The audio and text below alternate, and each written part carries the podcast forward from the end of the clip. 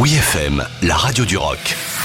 Les infos du rock avec Dom Kiris. Royal Blood annule définitivement son zénith. Décidément, le sort s'acharne sur Royal Blood. Le duo rock britannique est dans l'impossibilité de faire son concert au Zénith de Paris dans deux jours, le 7 avril. Cette fois, le concert est annulé car le bassiste-chanteur Mac Kerr est positif au Covid-19. N'ayant pu reprogrammer une nouvelle date, Royal Blood annule définitivement sa venue parisienne.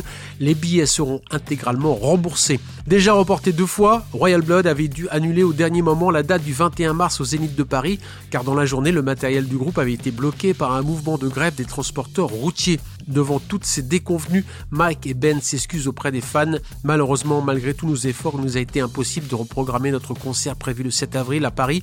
Nous sommes vraiment désolés pour tous ceux qui auraient dû être présents et nous serons de retour dès que possible. Petite consolation pour les déçus.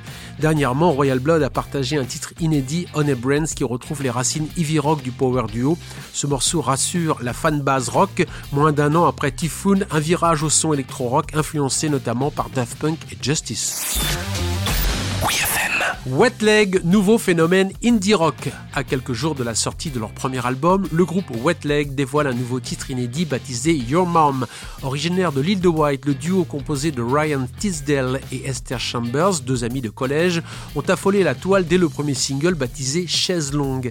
Elles racontent qu'elles ont formé Wet Leg après avoir assisté à un concert de Idol en 2019. Les fans de Breeders et de Pavement retrouvent leur marque dans les sonorités très lofi des années 90.